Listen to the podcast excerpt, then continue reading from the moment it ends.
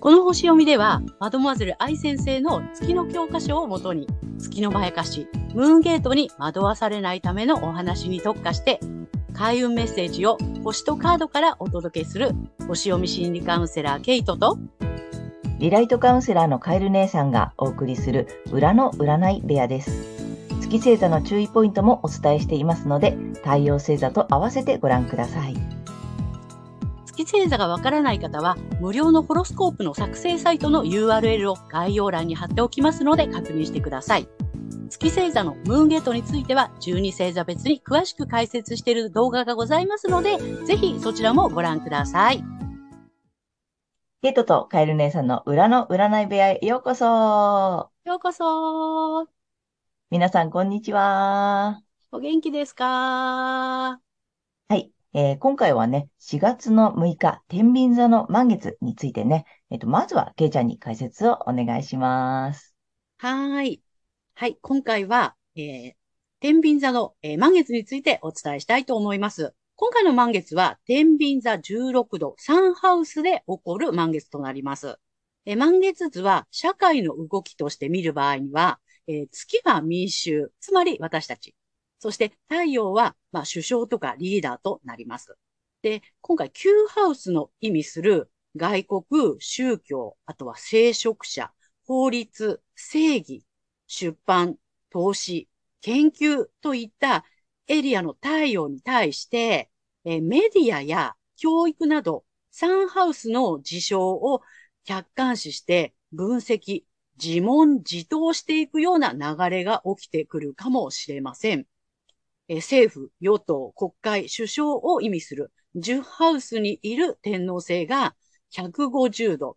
これが月、私たちに受け入れがたい変化、変革を促してきそうです。で、天皇制はですね、無政府状態ということを表すこともあるので、これってちゃんと機能してるのって思えるような場面があるかもしれません。はい。で、えー、個人ではですね、サンハウスっていうのは、知性とかね、コミュニケーション、知的好奇心とか、まあ、初等教育だったり、まあ、通信とか執筆とかね、兄弟姉妹っていうね、意味があったりします。で、この、えっ、ー、と、まあ、16度なんですけれども、自分の人生を客観視し、失敗した体験を分析し、新しい意義を見つけ出すといったこと。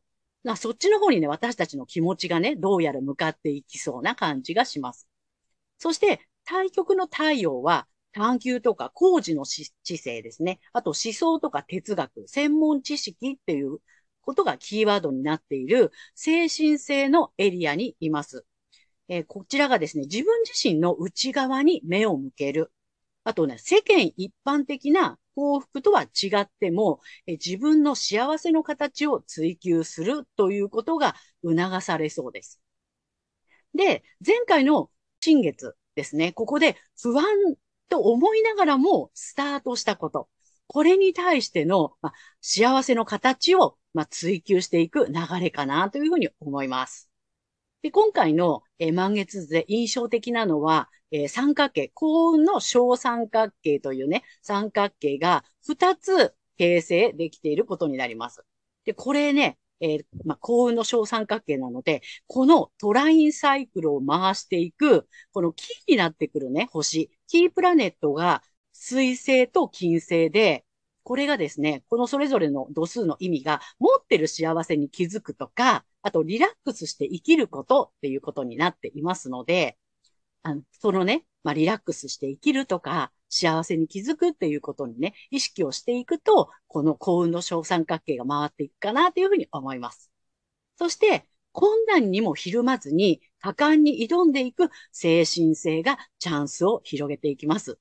スタートしたことね、どんどんこうね、推進していきましょうという、そんな流れの満月だと思います。では、この満月が、伊手座さんにとってどんな満月になるのかっていうことをお話ししていきたいと思います。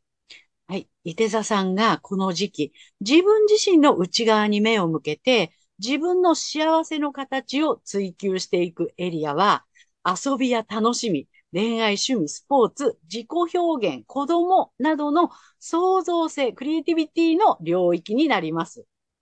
伊手座さんは今年活動的に遊び回ると発展につながるので、自分にとっての幸せの形っていうのをぜひ見出してください。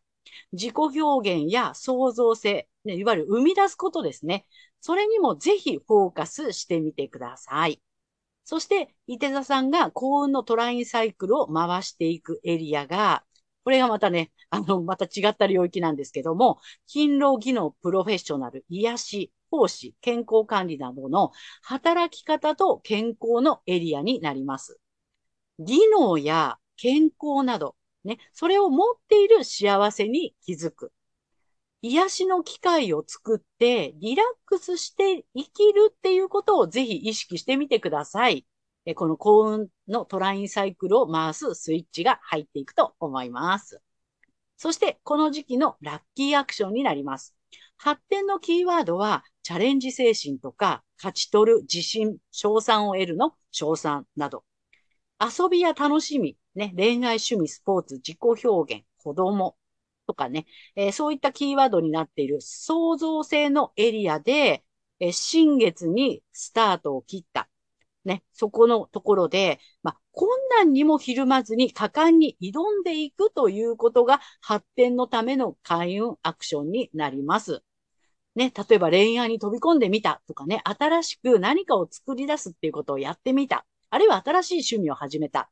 そこで、今なんとなくこう、うまくいかないぞとか、やってみたけどなんだかな、みたいなね。そんなことになってる方も多いのかなと思うんですけども、そこを諦めずに、さらに果敢にチャレンジしていく。これが本当の自分の幸せの形を追求していくことにもなりますし、発展のためのブーストがかかるっていうことになりますので、ぜひやってみていただきたいと思います。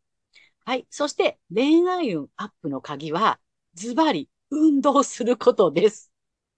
うん、気持ちよく汗をかくことを意識して、ウォーキングとかね、ストレッチなどの軽い体操でも OK です。ぜひやってみてください。はい。ここまでが、えー、太陽が伊手座さんへのメッセージとなります。ここからは月が伊手座さんへの注意ポイントになります。えー、月伊手座さん、この時期、月にとらわれると、未来や仲間、コミュニティなどの領域で失敗した体験を分析したくなりそうです。でもね、そうすると、世間から自分がどう見られていたかとか、どう見られているかとか、そういったことが気になって気になって悩みが大きく膨らんでしまいそうです。ですのでね、そうではありません。太陽エリアの自分の幸せをね、追求するっていうところにぜひフォーカスしていただきたいと思います。そして月のね、誘惑から抜けるためには反対の双子座の回をぜひ参考にされてみてください。星読みは以上となります。はい、ありがとうございます。ありがとうございます。あれだね。なんかちょっと苦手ポイントがあるのかな、うん、ね。ね。うん。果敢にチャレンジしていってほしいんだよね。この、ね、まだまだ進んでいってほしいっていう感じなんだよね。うん。うん。で、あれ、運動がいいんだね。ラッキーアクションなんだよね。ラッキーアクションなの。ね。うん。伊手座さたまたまそのエリアがラッキーなんだけど、もともとた、あの、伊手座さんってさ、身体部位は太ももだったりするんですね。へーうん。星座が司ってる身体部位って実はあって、だからね、足動かしたりとか、そういう運動するのは、うんあの、今の時期じゃなくても結構開運になったりします。えー、太ももを動かすことが開運なの。うん、そうそうそじゃあ、まあ、ウォーキングとかね、あの、う。うん、ね。いいと思うんだよね。えーぜひぜひ、あの、伊手座さんやってみてください。はいということで、ここからはカエル姉さんの、えーカードリーディングならぬカードカウンセリングをお送りしたいと思います。で今回も、えーえっと、伊手座さんに向けて3枚カードをご用意しているんですが、えっとね、いつもとちょっとパターンを逆にして、先にタロットカードを出して、後からオラクルカードをね、引いてみたいと思います。で、なので、1枚目ね、タロットカードなんだけど、これちょっとまた新しい、うさぎちゃんの絵柄のタロットカードです。で、皆さんお忘れかと思いますが、今年ね、うさぎ年なのでね、ちょっとね、うさぎちゃんの絵柄見ていきたいと思います。1枚目、だだん。えっとね、ペンタクルのクイーンの逆位置なのよ。逆か。そうなのよ。うん。ちょっとね、うさぎちゃんだからあれだけどね、ペンタクルをね、持ってるね、あの、うんまあ、女性のクイーンだからね、女王様だよね。で、まあ、逆位置なのよ。で、まあ、ちょっとね、今回さ、えっと、伊手座さんはこのカードなんだけれども、ちょっと皆さんにご説明してるんだけど、今回さ、みんな、大体の星座さんがね、なんかつまずいてんのよ。うん。で、そのつまずいてる原因先にお話ししちゃうんだけれども、まあ、あの、ケイちゃんのね、星読みにもあった通り、前回の、えっと、新月から新しいことにチャレンジしてみてねとか、新しいフェーズに入ってねとかね、なんかちょっとそういうことが、あの、あったと思うんだけど、それでね、なんかちょっと一旦見直しって言ったっけ、うん始めてみたものの、思った通りにいってないとかさ、まあ、当然そうだよね。なんか皆さんそれぞれのさ、ゴールとかさ、こうなったらいいなとかっていうのがあるじゃない？誰にでも。で、なんかどうやらそれがさ、まあ何か問題があるとかさ、なんかつまずいたとかさ、なんかそれぞれの星座さんで、それぞれのなんかつまずきポイントとか見直しポイントが、なんかここに出てるんだよね。面白いようでそうね。不思議とね。不思議とちょっと出てって、この1枚目のタロットにさ、でほとんどの方がちょっと逆位置だったりして、まあもちろん逆でいい意味のカードもあるんだけれども、で、えっと、伊手座さんの場合、このね、えっと、ペンタクルのクイーンなのよ。で、何かなと思ったら、なんかね、うまく育めてないとか、うまく育てて、育てられなかった気がするとか、うん。なんかそんな感じのつまずきっぽいのね、うんうん。伊手座さんは。うん。で、なんかちょっと甘やかしすぎたなとか、ちょっと甘すぎたなとか、なんかね、そんなことがあるっぽいよ。なるほど。うん。でも、もともとは、その母のような優しさとか、豊かな、まあ、クイーンなのでね。うん。うん豊かな愛情とか、豊かな、まあ、お金出したペンタクルだから、その豊かさを象徴してるんだけれども、なんかね、うまく育めてないみたいな、なるほど。そんな感じのイメージなのかなと思いました。ということで、ちょっと2枚目をね、続けていきたいんだけども、えっと、2枚目は竜神様のカードです。いろんな竜さんがいるのでね、見ていきたいと思います。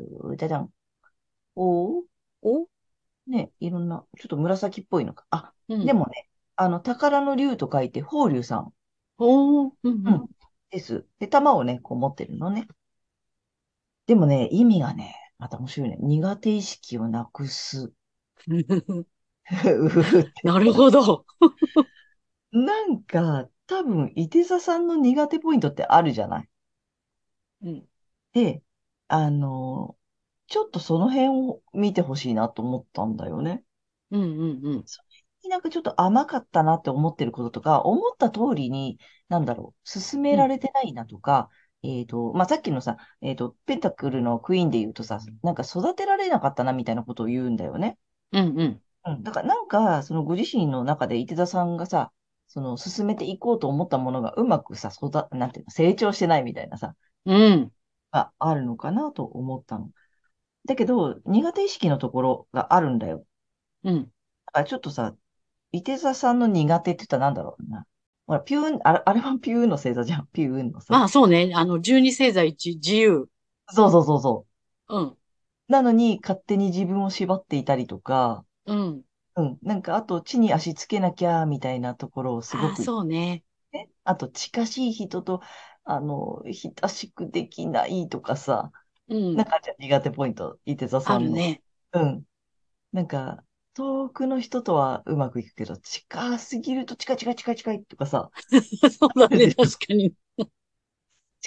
くなると、おーおーおーって思っちゃったりあるでしょ。うんうん。